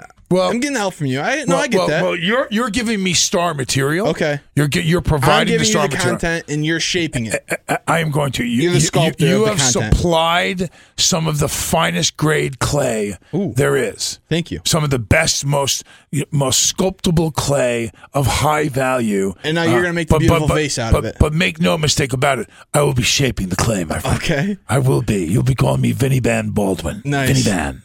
Vinny Van. We're going to go to break. We'll be right back Daniel after Da Vinci. this. This is a journey into sound. A journey which along the way will bring to you new color, new dimension, new values. Hey, want to hear the most annoying sound in the world? Loud noises! Please shut the hell up! This is Sounding Off with Paulie Tommy Hogan. Had to interrupt it real quick. Do I have to go and then turn two and it is. Did you get that straightened out? That was it. I have to do it myself. The manual substitution. Now, do we have to pull the trigger on a final definitive nickname? I mean, or can we just continue to call you? Whatever. Tommy Sandwich. I get Tommy Salami from Josh all the time. Ho- I got like, what do you you say like hoagie balls or some nonsense I like say that? Hogan Balls every once in a while, but you're really the incredible Bulk Hogan. I think that's the go-to. I think that's the number one. I think, I think that's the ace of the uh, the staff of, of I nicknames. do. I think that's a go-to. I think so. I think it's a go-to. So, so this is this is sounding off with the incredible Bulk Hogan. Uh, what have we got? Uh, so last night, Cal State Fullerton, they let one of their student managers, who's been there for four years now, suit up, and he actually uh, showed out in his in his uh, 15 seconds of, of fame here. Coming into the ball game is Sammy Jones for the Titans. He has been the team manager for Cal State Fullerton for the last four years. This was my dream going He into is college. suiting up tonight. He got clearance from the NCAA to do I wanted so. to be this guy. And he will suit up for senior night next week against Hawaii. Just a great moment. and He will dribble off some time here. This Sammy Jones gets some spotlight here. Basket and the foul. Not only does he make a layup, he gets about hacked on it, makes it. His bench is going nuts. this I saw he went baseline left. Went left hand, yeah. right Yeah. there. Floater in the paint, little Okay, so- Josh Pace style in So, the paint. so what we don't know are a couple things. A, does he make the foul shot? That's a good question. I do not know. Which I the thought video was stopped there. But you realize that this kid forever now, it's now that he's scored, he's in the record books forever. That he played Yeah. because otherwise He's in the box score. He's in the box score, man. I think that's badass. And I and I like the fact that the NCAA took a look at and did whatever waiver they had to do to allow him to That play. might be the most shocking part of this. The NCAA used common sense and actually did something for good. I think that's great. And that so now he's got Hawaii to look for on senior day. Yeah, uh, and they they're up. They're only up eleven with about thirty seconds left, and they put him in. Surprising. Like you, you'd think you need. I guess thirty seconds left of eleven. It's a, a foregone conclusion, pretty much at that Yeah, point. that's gone. But that's not. huge. You'd think like in a twenty point game or something, like you need a bigger, like eleven point game. I think they're probably running out of to put a student opportunities to do it. Um, have you ever seen the kid? He was like the autistic kid, or something was not right about It was him. in Rochester. and, and, and he, he he lit up like seven Yep. three pointers or something. Mac. My friend, my I have a couple college buddies from around there that that knew him, and he made like five or six threes. He was he was on fire. On fire. He was locked on in. fire. He was in the zone. Yeah, it was nuts. What else you got? Um, so a woman called the cops because a dog was humping her dog. Calling the cops right now because I told you I wasn't leaving the park because my dog was humping your dog. I'm not verbally assaulting you. I told you I'm not leaving. That's inappropriate for the dog part. No, it's not. I know it's Dogs normal. humping each other, and she's calling the cops because my dog humped her dog. Every dog, I've seen every single dog hump another dog here, and she tells me to leave, and now she's calling the cops. Probably stretch. Like, are you serious? You heard of barbecue Becky? Because this is the newest one. I'm just trying. You're not I'm trying to just help trying me. To tell you. No, what you're the not trying to help are. me. I know the rules. You're not I, the, obeying the the dogs. rules. I'm obeying the rules. What are you talking about? I'm right can't here. Allow your dog aggressively on top of another The dog. dogs hump each other every day, and I took him off the. That's I your took him opinion. off. I know it's my opinion. So I listened carefully to that segment, bulk, and um, I got to ask. So, if the supposed aggressive dog had showed up with a box of candy and was rubbing its back softly before it, it started humping Took, it, took it out to dinner and it wasn't, it wasn't it wasn't quite as aggressively humping. So she specifically said you. She specifically said you can't have your dog aggressively humping other dogs here. So, and I'm thinking, well, could it have been done softly, like lovemaking, Sure. instead of just? Uh, That's an excellent point. you know what I mean? I, mean, wonder so- if it was the aggressiveness of it that she was might really have worked been. up. Maybe she's not into you know that whole ordering the pound cake. You know what I mean? she wants a good partner for her dog, She- and, and this this dog She wants a seemed to be it. gentle, a gentle, sensitive Yeah, partner. exactly. Uh, last but not least, we've got uh, uh, Florida. A, a part of Florida is trying to create a, a, a law that doesn't allow you to have your, your dog on your lap while you're driving. I put a bed in the seat next to me, and Bella sits in the bed. That'd be kind of hard because you still have to deal with them like a kid, kind of. So that'd be hard. People driving with their dogs in the front seat, it, they could jump in their lap at any time and they could wreck. That's a tough one because it's almost like texting and driving. As long as I'm driving safely, there's really no reason for them to have a say. I can't tell if he's crying about this or just an old man that is. No, he has like uh, uh you know um, uh, who was it was uh, Betty? No, not Betty Parkinson's? Davis. Yeah, but there's something like that. There's a neurological thing going on with that guy. But but you know I understand that they might call this the Paulie Sibilia law. Yeah, uh, that, they- what- that you can't have the where I was dog in the with this one, front seat. Uh, uh, yeah, Paulie's like one of those guys that he he's got to have the dog probably in his lap. Does he not? I would think so. Now the, the the thing that's bad about that, Although I could see him having a bed in like the passenger side for his dog. I don't have that. I don't guys. have that option. No, My dogs are massive, pretty big. bigger than you. Stop it. Well, my dogs are really big. So Jethro is two. He's cl- closing on two twenty right now. Really? Yeah. You were kidding. No, no, I'm not kidding. Um, so and he's two years old, so he's just about topped out now. Um, Rufus is a slim one sixty five. 170. He's but he's a greyhound. You know, he just uh, he's he's a Rufus is a great dog. What's the first dog's name you said? Jethro. Interesting. Jethro and Rufus.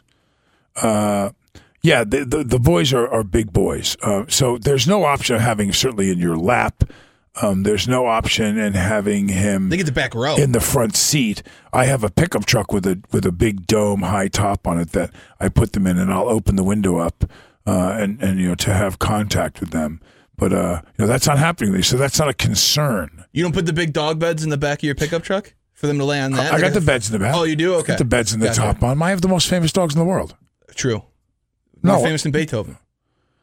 This year, Air Bud. this Air Bud's year, this year, I have the most famous dogs in the world. Stop it. Okay, go to Google. Air Bud's the most. Famous. Go to Google. Go to like Google. Go to Google. time- Go to Google before we go to break, and I'm going to have you eat the, the hoagie sandwich. You What do ready? I- what do ready? even What you're here? googling? Daniel Baldwin dog. Dog. Here's what you Google. Dog. Next word. Teaches. Very specific uh, search here. Brother.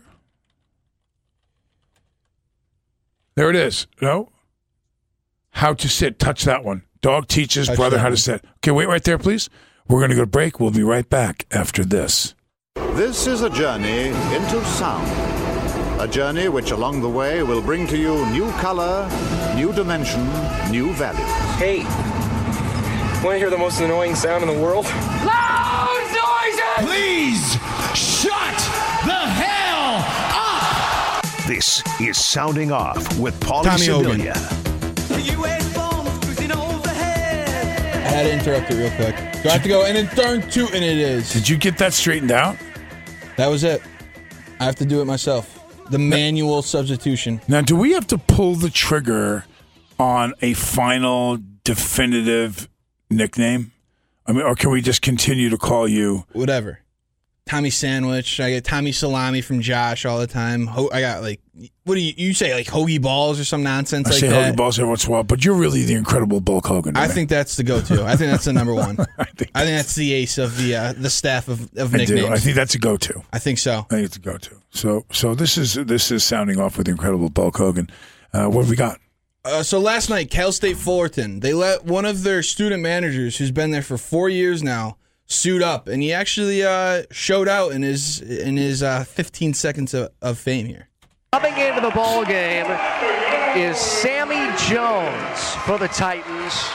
He has been the team manager for Cal State Fullerton for the last four years. This was my dream going He is college. suiting up tonight. He got clearance from the NCAA to do I wanted so. to be this guy. And he will suit up for senior night next week against Hawaii. Just a great moment. He will dribble off some time here.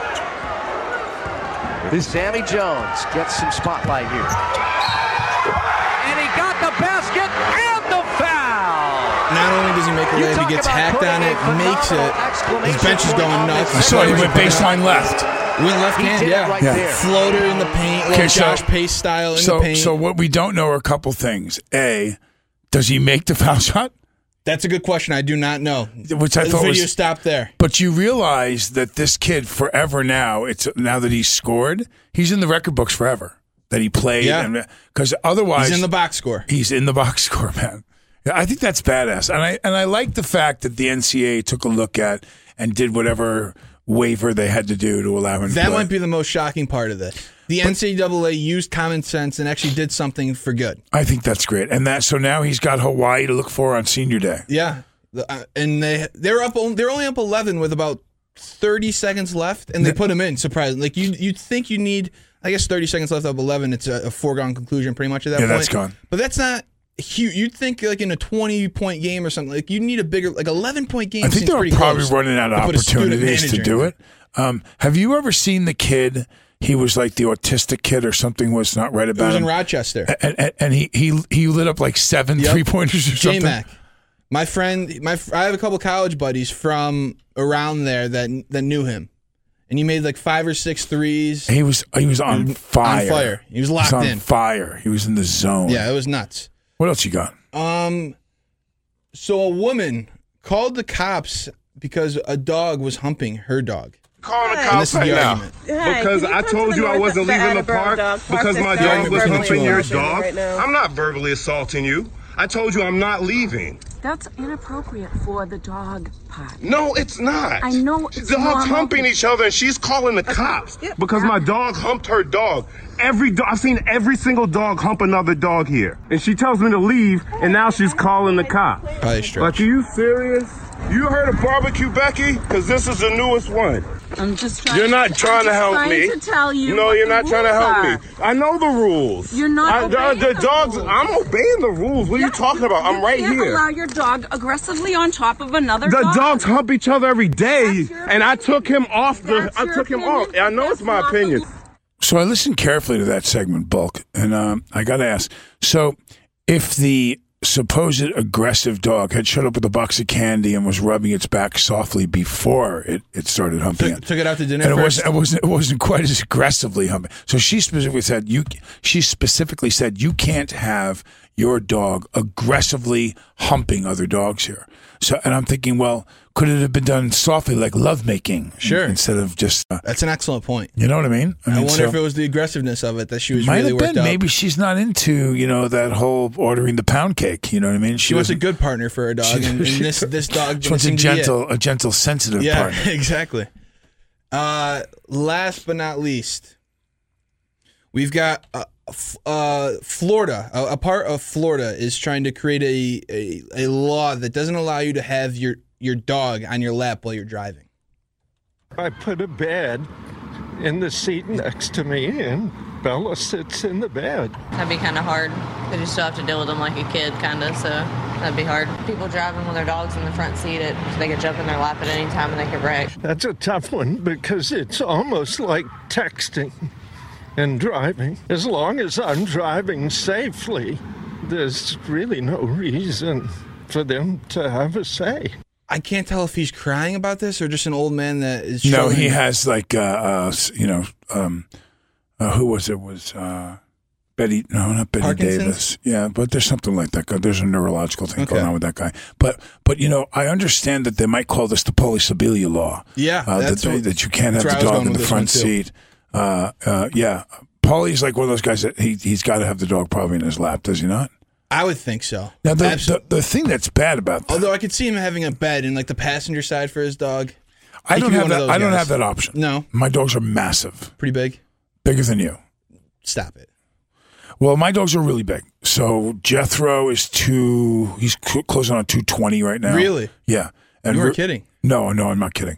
Um, so and he's two years old, so he's just about topped out Holy now. cow. Um, Rufus is a slim one sixty five, one seventy. He's but he's a greyhound. You know, he just uh, he's he's a Rufus is a great dog. What's the first dog's name you you said? Jethro. Interesting. Jethro and Rufus.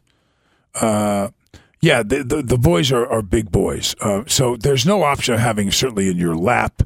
Um, there's no option in having him They get the back row. in the front seat. I have a pickup truck with a with a big dome high top on it that I put them in, and I'll open the window up uh, and and you know to have contact with them. But uh, you know that's not happening. So that's not a concern. You don't put the big dog beds in the back of your pickup truck for them to lay on that. I got the beds in the back. Oh, you do? I Okay. got the beds in the Gotcha. top on. I have the most famous dogs in the world. True. No. More famous than Beethoven. This year, Air Bud. This, Air Bud's ye- this year, I have the most famous dogs in the world. Stop it. Okay, go to Google. Air Bud's the most. Famous. Go to Google. Go to like Google. fifth ti- Go to Google. Go to Google before we go to break, and I'm going to have you eat the, the hoagie sandwich. You What do ready? I- what do I ready? What you're here? googling? Daniel Baldwin dog. Dog. Here's what you Google. Dog. Next word. Teaches. Very specific uh, search here. Brother. There it is. No. How to sit. Touch that one. Dog teaches Touch brother that how to sit. Okay, wait right there, please. We're going to go to break. We'll be right back after this. This is the Daniel Baldwin Show. Hey now. And we're back. So, Incredible Bulk Hogan, uh, I've showed you uh, the video of the dogs of Rufus and Jethro and my wife Robin. Correct?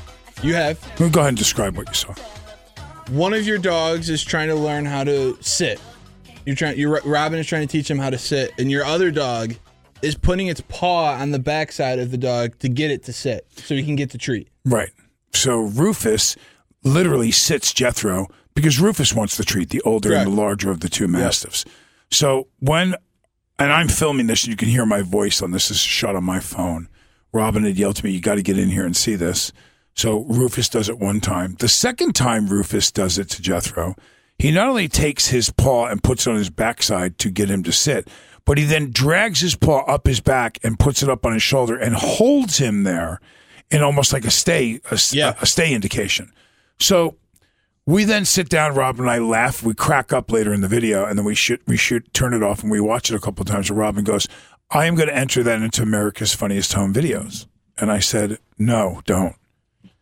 I'm in the movie and the television business, and I have to tell you that in order for them to acquire the property, you have to sign a lengthy copy that relinquishes any of your ownership of the uh, um, of the video. And so I said, I'm not signing that. I'm not. I'm not giving that away. And she goes, Okay, all right. Well, then I won't do it. I go. That video will go viral. God is my witness. I've never seen a dog do that before. And definition of viral is fifty thousand or more views. Whose Um, definition of viral is that? I believe that's the, what they consider it viral is, Okay. is after fifty thousand. So, um, I might throw the red challenge flag on that one, but continue. because you, think it's more or less. I think it might be more. I, here's the thing: I don't know if you can. In, in today's day and age, it has to go viral on like Twitter or Facebook. Uh-huh. And this was this got two hundred thousand views on YouTube. Right. They've got 200,000 y- uh, YouTube views on that YouTube. Okay. See? So the tally is now 89 million views since it was first loaded up. 89 million views on Dodo, Waggle, America's Funniest Home Videos, various. It's at 80. It's almost, it's cresting 90 million now. It'll hit 90 million in the next month.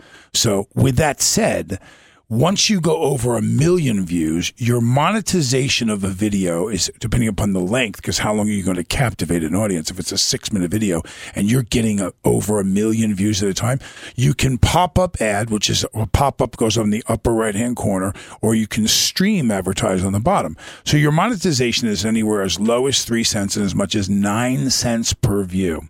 If you make that into an average, which is about five to six cents, Robin gave away because she took the video behind my back and signed the paperwork and sent it to America's Funniest Home Videos and pissed away over six and a half million dollars in advertising. All right, here's the thing: if it didn't go there, it would never have gotten the ninety million views. Like America's Funniest Home Videos had a big part of, of getting those views. Well, So, America's Funniest I see where Video- you're coming from, but I don't know if it would have been as much. I, don't agree. I don't agree. Okay. I think that if you were to have taken this and put it on Dodo, which is a, they would have grabbed it immediately because of how weird it is that a dog sits another dog multiple times. So because of the rarity of it, we could have sent it to Waggle. We could have sent it to Dodo. you think you would have got those views? Without, Oh my god! Without it- oh my! Well, that's where they got them. They didn't get it on America. America's Funniest Home Videos only got a couple hundred thousand views. Waggle and Dodo, which is the mo- the two mo- Waggle's a dog one that all the dog lovers go to, but Dodo is the biggest one. Dodo it got forty That's million on yeah. Dodo. Yeah, That's huge, a, that's a Facebook thing. huge, huge on Dodo. Did I get any money? No. Will I sue? Yes, most likely. Is that why you had me open this up to get a couple? Because the advertisement did uh, open up when I open No, this. wh- when when she yes, and so she sent it to them. Now America's So Funniest they're Home Videos money. thought they had the right without my signatures. Without my, I'm shooting. It's on my phone. It's my voice. I'm a known voiceover artist, and they they took a big risk by doing that, and they're going to pay. We could have had our studio. If, They're going to pay. if you didn't sign it over. Okay. I blame you now. Okay, they're going to pay. They're gonna. Yeah. You promise? Oh yeah, yeah. They're going to pay. But we would have had our studio by now. Well, we might get the studio anyway. There- kid, Have you ever heard the word settlement? It's a good point. I can be had. You don't have to send me the full six million. we could talk about it. There's always a price. We can make it happen. Listen, everything's for sale. Yeah. They try to make it like it's not for sale. Everything for sale. Okay. It is. Everything. You know, a lot of things, Hoagie. A lot of things are out there for sale. All right, let's go to break. We'll be right back, and we're going to talk about uh, hitting the road for the ACC tournament. And uh, uh, what do you got going for the weekend? We're going to talk about. We'll be right back after this.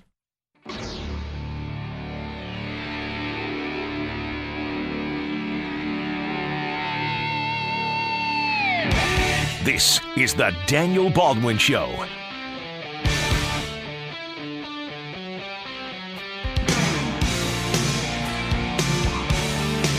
Hey now, and we're live and we're on the air. We got Greg Hanley on FaceTime right now, covering our Malibu activities.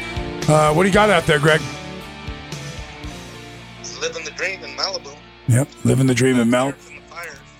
Yep, fires are cleared up. Greg's thinking about maybe buying the. Uh, rumor has it that Greg Henley may buy the Los Angeles Dodgers, but we're not confirming that yet.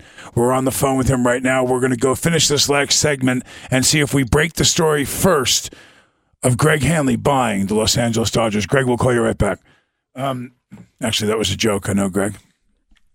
I figured. I know, Greg. He's not buying the Dodgers. Dodgers aren't for sale. Magic's Um, not letting them go. Magic Johnson. Is he in the Dodgers too? He's a part owner. Is he really? Yeah. Is there anything he's not in? No. He has Magic Johnson theaters. Mm-hmm. He's got the Lakers. He's not a controlling interest, though. I mean, it's Jeanie Buss. No, no, no. The Dodgers, not the Lakers. I know. I'm, I'm, I flipped over to that. He's Oh, got a piece of the Lakers too. I don't know. May- Probably. I would assume. I so, think guess. he has to have. A, I think he has to. What does Jordan have the Hornets? Is he the majority owner? Yeah. He is. Yeah. What did that cost him? What it cost him to become the majority owner? And what's it like to be the majority owner of the Hornets when you played for the Bulls? Yeah, kind of strange.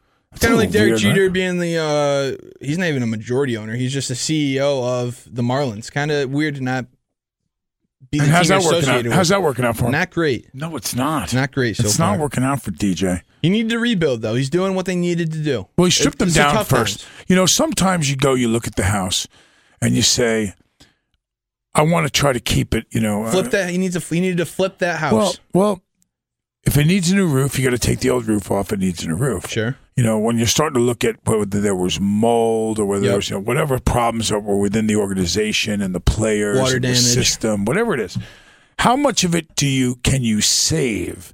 How much of it can you can you rip it down, tear it down, shred it down? Sometimes you got to go all the way down to the frame. Sometimes you got to knock it down. Sometimes you gotta you gotta excavate the the, the entire foundation. Yeah, get the wrecking ball out. He went out there and he he's close to wrecking ball material right now. I mean, he's he's really, he's really not. Only year two though. No, they're in the beginner stage. Of, I'm not saying thing. he hasn't. I'm not saying wrecking ball as a as a uh, uh, an analogy for wh- who he is or he's destroyed the program. I think that his assessment of what they had and the condition of that house um, was that he had to knock a lot of it down. I mean, there wasn't a lot of. He, he may have left the chimney up, Yeah. but not much else. The foundation. Not, yeah, he's got a little bit. He might have had to pour some cracks in that thing. Sure, too. yeah. he's definitely taking them from the ground up. Oh yeah. So, and, and we're waiting to see what moves he makes. So I'm, I, um, I know that I've been in situations like that before. I've had um, scripts that came to me that they were ready to greenlit and ready to go, and I looked at the script and I went, "That's the, what you want to shoot? I mean, you sure you don't want me to take a couple of rewrites on this and we'll get some notes and work on it together? Because that's a terrible movie right there. The premise is pretty cool, but the, the movie is not executed well at all. Um, so I've had to go in there and, and dig dig in, get in deep in the you were characters. sculpting it. We're back to the uh, the clay was there, but you had to get the Sometimes you have to and take out a sledgehammer and knock off Okay. some of the, you know, this might be what happened to Venus de Milo. Maybe they just knocked that arm off. Maybe there was an arm at one time. I can't run with that. I have no idea what you. You don't know who Venus de Milo I got is? nothing on Venus. Oh my god, what's happening? Venus Williams. Google Venus de Milo. Go ahead and Google it. I'm going to sit here. I'm going to be patient. I'm going to be patient. I'm going to bring you up. I'm going to bring you through the ranks. You should know from your education when I make reference to Venus de Milo, she's an armless statue. From Very, very 101 fa- BC. I don't want. I don't. This is a very famous sculpting, my friend. You just don't care? No. I- Doesn't matter. It's not on Nintendo. I don't want care to know. less about Venus. I don't want to know. Did, were you a gamer? Did you play games? Mm, not much. Tell the truth. Not much. Don't be Sports video game guy. What did you play? I was getting 2K, Madden, and uh, the show every year.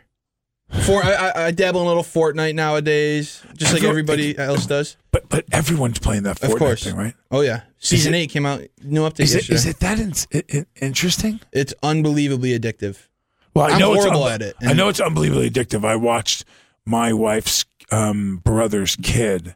We were just out in Phoenix, and he could not stop playing the game. And and the interesting thing was his mom, who's a good mom, and, and he's a good dad, but they had no clue. They had been so conditioned by the boy uh, that he ran the show. He was starting to say things. Well, pay me, pay me not to play. And then he would take the money, and I guess there's stuff you can buy for the game, for this Yep, Fortnite game. yep. So he'd buy Wow. chit coins with the twenty they gave him. Evil genius. something, something. But uh, uh, he he was so addicted to the game that I looked at him and I said, "Fox." The kid's name is Fox. Cool name. I said, Great "Fox." wow. I said, "Fox."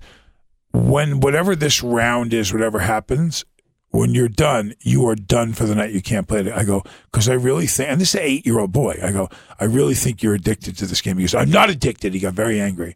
He said, I'm not addicted. I went, I think you are, bud. I think that you are truly addicted to the game. You cannot stop voluntarily from playing it. The only times you've stopped since I've been here for four days have been when you've been threatened or, or you did something wrong. It was a Or got pun- paid. It was a punishment, or you accepted cash.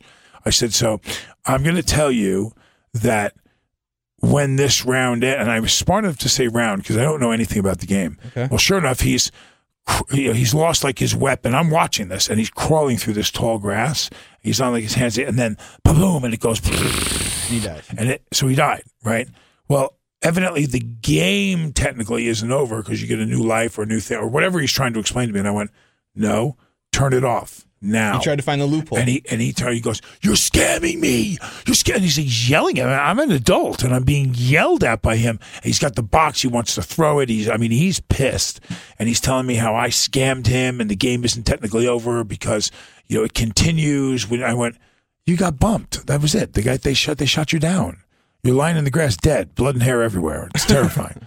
I go, so you know you're done now. you are going to put that down. He carried on and was you know w- welling up tears and and you know tried every angle he could. You know hissy fitting and yelling and blah. Didn't work on you. dude. If my kid was like that, that flat 60 inch flat screen, all of it would have been in the swimming pool in a second.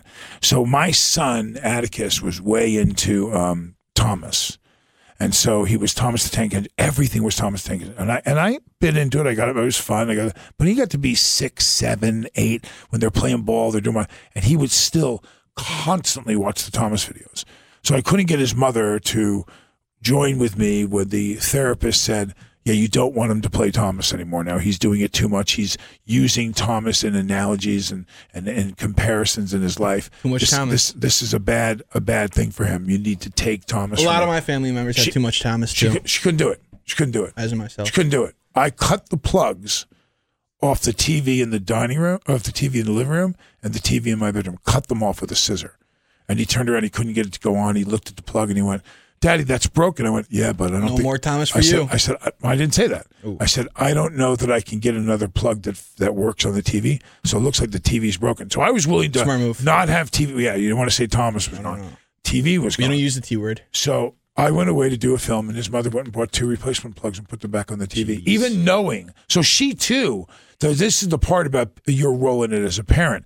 You can't sit there and and and, and have to interact with your kid and have to take that time to replace that amount of of Thomas or um, um, Fortnite. But that Fortnite game, the ones that are addicted to it are off the chain. They can't live without it. That's the real deal. What do you got for the weekend? Quick. Uh, nothing. No plans. You got nothing. SU's gonna win tomorrow. That's my plan. SU's going to win, and I will catch. I will take the video. I'm going out. I'm going ice fishing. I'm going out. Catch something big for me. I'm going to make it happen. Let's go. Have a great Been a weekend. pleasure.